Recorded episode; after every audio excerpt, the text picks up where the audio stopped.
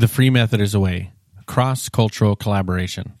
From the beginning, God's intent was to have a people from every nation, culture, and ethnicity, united in Christ and commissioned to carry out His work in the world. Today, we celebrate the beauty of a multicultural and multi-ethnic church, both in the U.S. and in over 100 countries around the world.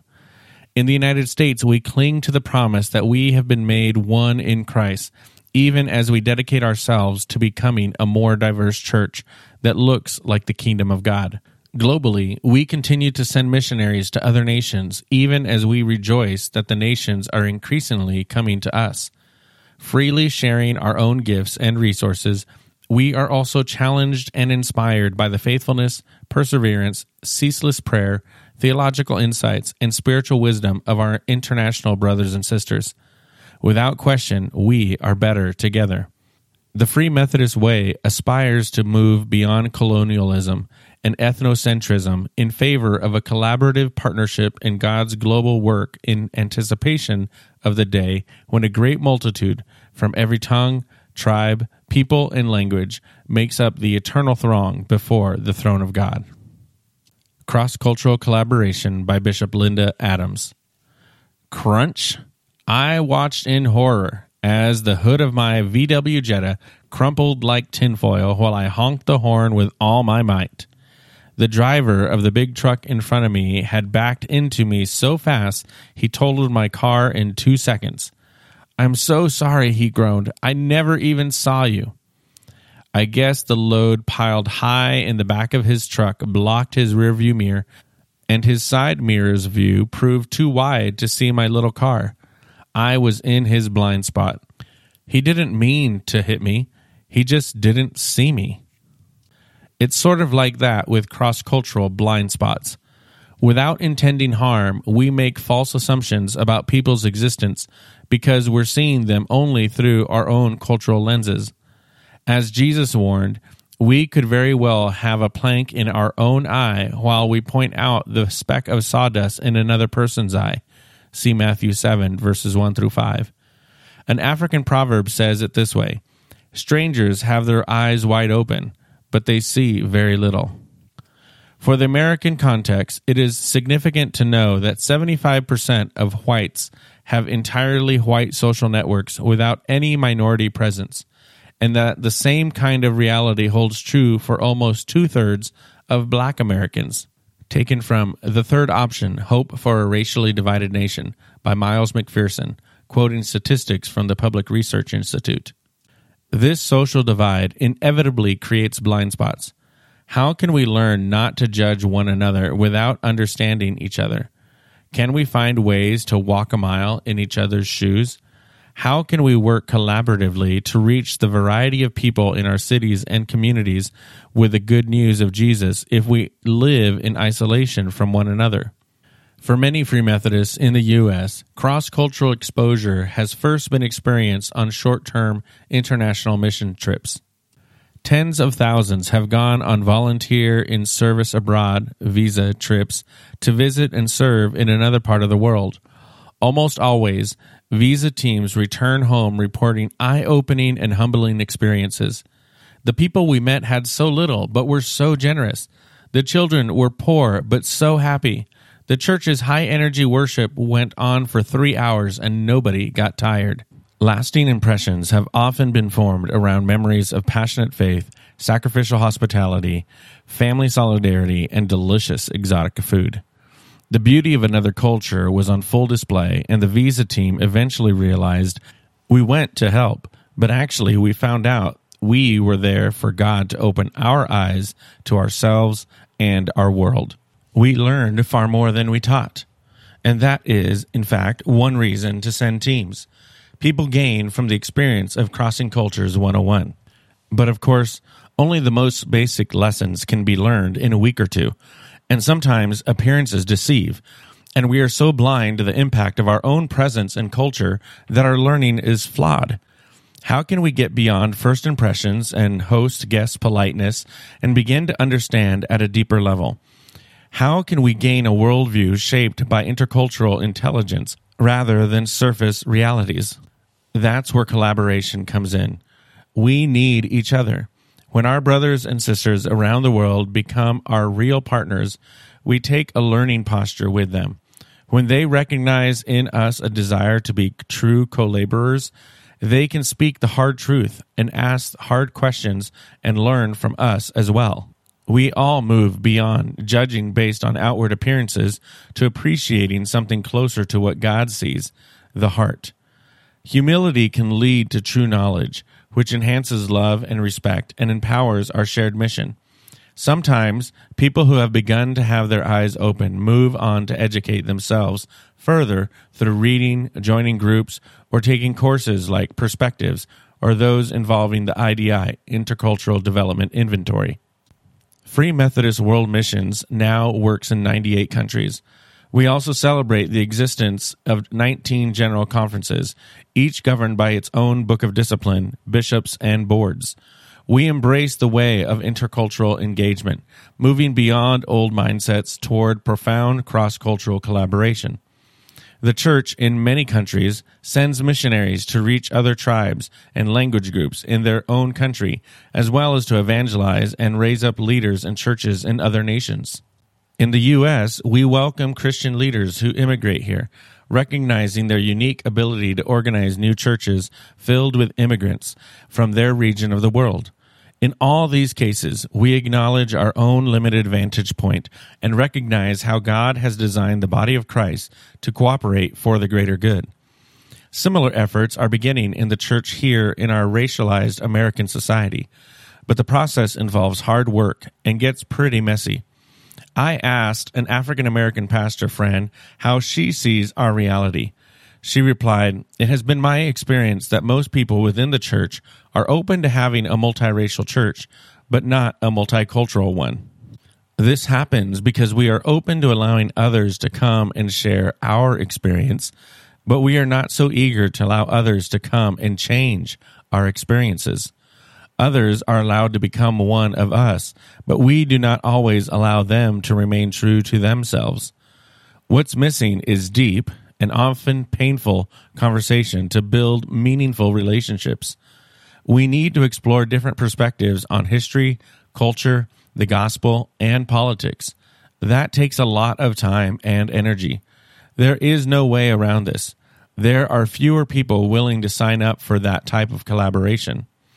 If Crossing Cultures 101 was offered across the ocean, why can't Crossing Cultures 201 be offered across the city? It can, it must. Last summer, interviews with our bishops and several elected African-American leaders in the Free Methodist Church were live-streamed so others could hear their perspectives on racial justice. During the past year, hundreds of Free Methodists have read books and joined groups for intentional listening and learning across racial lines, expanding beyond black-white to explore life from the vantage point of Latino, Asian, Native American, and multiracial brothers and sisters. Many have begun to notice how we distance ourselves from the other, whether that otherness involves gender, ethnicity, religion, political party, age, differences in ability, or any other feature that separates us. Conversations are happening. Sometimes we lament what has been lost. Sometimes we repent for our complicity and blind spots.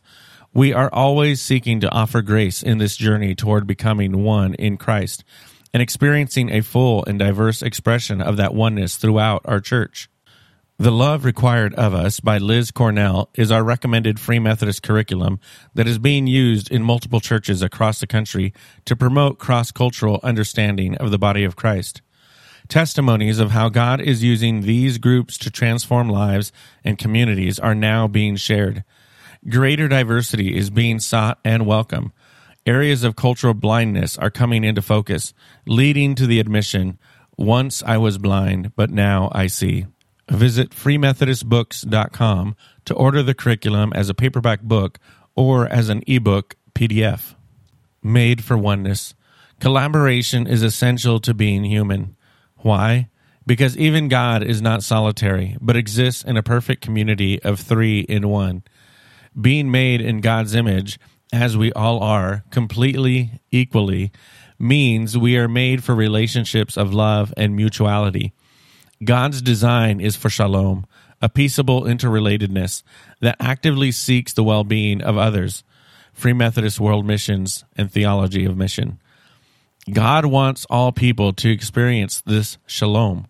Tragically, the earliest chapters of Genesis show terrible division resulting from the fall of the human race, beginning with enmity between the man and the woman, and then between their sons, Cain and Abel, ultimately involving all human society.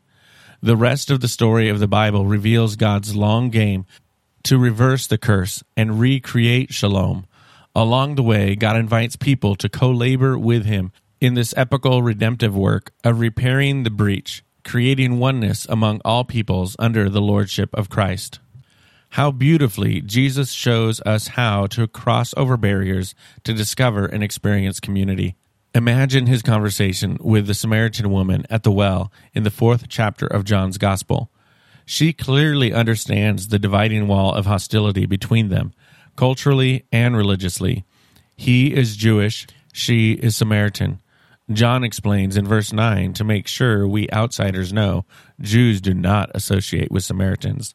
He is a man, she is a woman. In Jesus' culture, his disciples were shocked to see him dialogue with her. He is a holy rabbi. She has had quite a history. Even conversing with her taints his reputation. Yet Jesus tells her of God's expansive plan for the human race. The true worshipers the Father seeks are not only from among the Jews. She can be a true worshiper. He reveals that he is the long-awaited Messiah for both his people and hers. The scene ends with a whole Samaritan village believing in Jesus, telling her, "We no longer believe just because of what you said. Now we have heard for ourselves, and we know that this man really is the Savior of the world." John chapter 4, verse 42. As Jesus' disciples watched, he challenged them to open their eyes and see the fruitful harvest among the Samaritans. The work of convincing them that God's mission extends to all people groups had just begun. Kingdom collaboration took a baby step forward. Jesus had collected a diverse band of disciples, Jewish men whose politics and livelihoods would never have blended into a community of oneness without him. As they followed and learned, he not only invited them to see these Samaritans as candidates for his movement, he showed mercy to a Roman centurion, an enforcer of the hated oppressor. He surprisingly welcomed women to travel with them and provide financial support. He touched lepers and accepted the offer of a woman with a less than pristine reputation to wash his feet. He ate in the homes of tax collectors and sinners. He fearlessly, graciously overcame the barriers that divide people into in-groups and out-groups. In terms of our stereotypes, he blended the Waffle House crowd with the Starbucks crowd, blue-collar with white-collar, right, left, the leave-me-out-of-politics people, all in one Jesus movement. He walked with them for 3 years, proclaiming and demonstrating the kingdom through his miracles and teaching. Then he sent them out 2 by 2, so they could experience his amazing power as they took the good news to new towns and villages. Through these astonished apostles, people were healed and demons cast out. God's kingdom had come to the here and now. How did we get from there to here? The book of Acts shows the breathtaking spread of the church from one people group to another. The day of Pentecost in chapter 2 marked the Holy Spirit's co-laboring toward this grand goal, as people from all over the known world heard the message of Jesus in their own language. As persecution scattered the believers, the message spread like wildfire, but hit some firewalls of culture along the way. For instance, in chapter 6, a dispute arose because Hellenistic, Greek-speaking Jewish widows were being discriminated against in the distribution of food. The matter was settled by choosing 7 deacons with the right culture and language to attend to these neglected women's needs. Barrier crossed. Chapter 8 describes Philip, one of these deacons, experiencing a tremendous turning to Jesus among Samaritans, with signs and wonders demonstrating God's healing power. Right after this, an angel sends Philip to meet an Ethiopian government official who is leaving Jerusalem by chariot. Philip simply obeys, and a most amazing conversation ensues. Philip baptizes the official and then miraculously disappears. The plot has thickened. The Ethiopian takes the good news of Jesus back home to Africa. Chapter 10 tells the story of the Jew Peter overcoming a lifetime of prejudice against Gentiles as God orchestrates an encounter with a Roman centurion named Cornelius. Complete with parallel confirming visions and a powerful outpouring of the Holy Spirit on a whole Gentile family, the wall between Jew and Gentile is breached. The book of Acts carries the story onward, with the message crossing barriers all the way to Rome. This begins to fulfill God's Old Testament promises that through the Israelites, God would ultimately bless the whole earth. From the creation of all things in Genesis to the full restoration of all things in the book of Revelation, God's aim has been to unite all things in Christ. Revelation chapter 7, verses 9 and 10 paints the picture. After this, I looked, and there before me was a great multitude that no one could count, from every nation, tribe, people, and language, standing before the throne and before the Lamb. They were wearing white robes and were holding palm branches in their hands. And they cried out in a loud voice, "Salvation belongs to our God, who sits on the throne, and to the Lamb." A little taste of heaven. About 300 of us got a little taste of this scene a few weeks ago on a Zoom global prayer meeting led by Free Methodist World Missions. Translation was available in 9 languages. 4 people from Asia led out in prayer for Europe. 4 from the Middle East prayed for Africa. 4 Africans prayed for Latin America.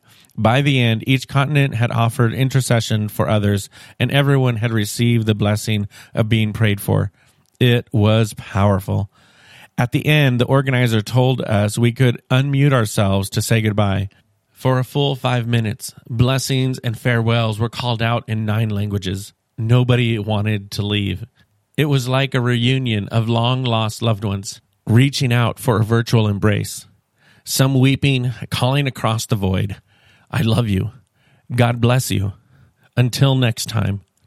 We realize that most of us will never meet in person on earth, but united in Christ and joined as a global movement for the cause of Christ, we love each other even now and are assured of a grand meeting in heaven. Whenever we experience supernatural oneness that transcends natural human divisions, we discover that we are part of the answer to Jesus' fervent prayer right before his arrest, crucifixion, and resurrection. He prayed, "My prayer is not for them alone. I pray also for those who will believe in me through their message, that all of them may be one. Father, just as you are in me and I am in you, may they also be in us, so that the world may believe that you have sent me. I have given them the glory that you gave me, that they may be one as we are one. I in them, and you in me, so that they may be brought to complete unity. Then the world will know that you sent me and have loved them, even as you have loved me." John chapter 17, verses 20 to 23. Our unity brings glory to God. Our unity convinces the world that the Father has sent the Son. Our unity communicates to the watching world the unspeakable love of God. Let's do whatever it takes to seek and find that unity. Everything is at stake. Discussion: Understanding Our Blind Spots, Part 1 of a 2-part study on cross-cultural collaboration. Begin your group gathering prayerfully, singing or praying these lyrics. "Open the eyes of my heart, Lord. Open the eyes of my heart. I want to see you. I want to see you." As a group, participate in this simple and fun exercise in observation. Take a common object. It can be most anything. As you pass it from person to person, have everyone name one attribute of the object. Example, a tennis ball might be fluorescent or fuzzy. Continue through 3 complete cycles and have someone write down all the responses. Now, reflect on these questions together. For the first person to receive the object, how easy was it for you to name an attribute? How much time and thought did you give to your response? For the last person to receive the object in the third round, how much time and thought did you give before responding? How did your experience differ from the first person to name an attribute of the object? Bishop Linda's car accident was an example of what happens when we have blind spots. Bishop Linda says, without intending harm, we make false assumptions about people's existence because we're seeing them only through our own cultural lenses. Number 1, describe a time where another person made a false assumption or judgment about you. Number 2, how did that make you feel? And how did you respond? Number 3, when we hear the words white, Latino, African, Black, and Asian, we tend to immediately have images and words enter our minds. Without responding aloud, consider those images and or words and ask yourself, could any of these be false assumptions? Number 4, for those who are white, reflect on Bishop Linda's statement that it is significant to know that 75% of whites have entirely white social networks without any minority presence. Number 5, consider your own social networks, friends, colleagues, social, professional, etc. Are they made up of only white people, or are people of other races involved and viewed as peers and leaders? Number 6, based on your responses above, how does having monochrome social networks, regardless of race, increase the likelihood of false assumptions and judgments? Number 7, consider this and discuss. People are not like the object we pass through our circle. They are people.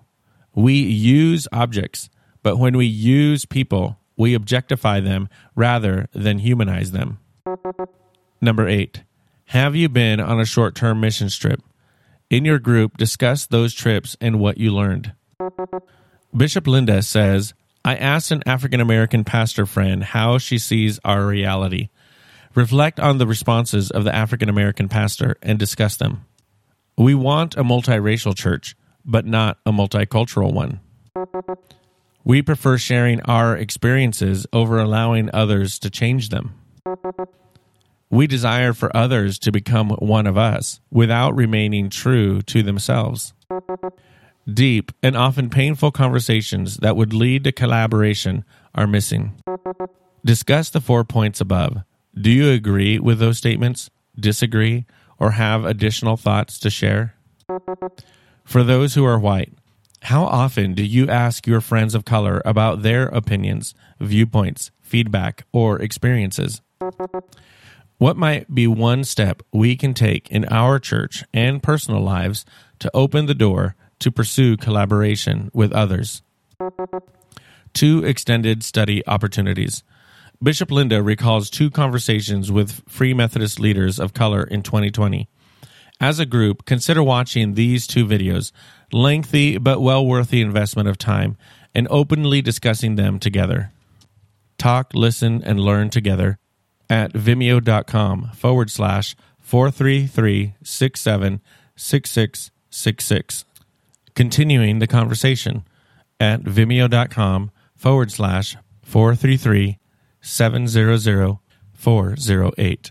Additionally, Bishop Linda mentions The Love Required of Us by Liz Cornell, recommended by the Free Methodist Church as a resource to pursue greater racial understanding. Consider doing this study as a group. Purchase online, print, or PDF ebook at fmchr.ch/lcornell. Discussion: Seeking Shalom for All, Part 2 of a 2-part study on cross-cultural collaboration. As with the first lesson, begin your group gathering prayerfully, singing or praying these lyrics. Open the eyes of my heart, Lord. Open the eyes of my heart. I want to see you. I want to see you. The Theology of Mission document from Free Methodist World Missions states that God's design for shalom is a peaceable interrelatedness that actively seeks the well-being of others. As a group, discuss the implications of each portion of this statement to the overall definition. First, peaceable interrelatedness. Second, actively seeks. Third, well-being of others. Bishop Linda takes us to the story of Jesus interacting with a Samaritan woman at the well. She points out 3 crossings that Jesus does with great intentionality, even though they were culturally inappropriate in his day. Let's look at first the wall of hostility. Jesus crosses over into Samaria. What Samarias should we be crossing over into today? 2. Issues of gender. Jesus talks with a woman. What issues of gender should we be crossing over today? 3. Holy and unholy. Jesus interacts with a woman scarred by sin. In what ways can we minister to people scarred by sin without fear or apprehension? How did we get from there to here? From the onset of God's covenant with Abraham, the intent is to bless all nations with the redeeming work of Jesus. In what ways has this covenant promise been fulfilled? And in which ways is it still yet to be fulfilled? Bishop Linda uses the book of Acts to paint a portrait of cross-cultural expressions of faith in the early church. Chapter 10 tells the story of the Jew Peter overcoming his lifelong prejudice against Gentiles as God orchestrates an encounter with a Roman centurion named Cornelius. Complete with parallel confirming visions and a powerful outpouring of the Holy Spirit on a whole Gentile family, the wall between Jew and Gentile is breached. 1. How are we, like Peter, having a difficult time overcoming various prejudices, even religious ones? 2. What role does the Holy Spirit play in bringing together the Jews and Gentiles in Acts 10? How might that inform us as to how the Spirit might work today toward the same ends? 3. God uses the distinction between what is clean and unclean to convince Peter that he has categorized people. What might we label unclean today that keeps us from crossing boundaries of culture to share the gospel and collaborate with new believers? Bishop Linda closes her article with the story of 300 people of all nations gathered on Zoom to pray for one another. Nation prayed for nation, and continent for continent. She describes it as a taste of heaven. What similar situations might you have experienced that have caused you to believe you caught a glimpse of heaven? Close in prayer. Lord Jesus, we are prone to call things unclean, divide and separate ourselves from other believers, and gather around the comforts of our own likes and preferences. We've brought that into the church, and we confess it to you here and now. We know that we have brothers and sisters around the globe and in our towns and neighborhoods. Bring us together more and more. Let us be humble in heart as we open up to learn from others around the globe who love you and serve you. Give us that spirit of peaceable interrelatedness that brings shalom to all. We pray in your name, Jesus. Amen.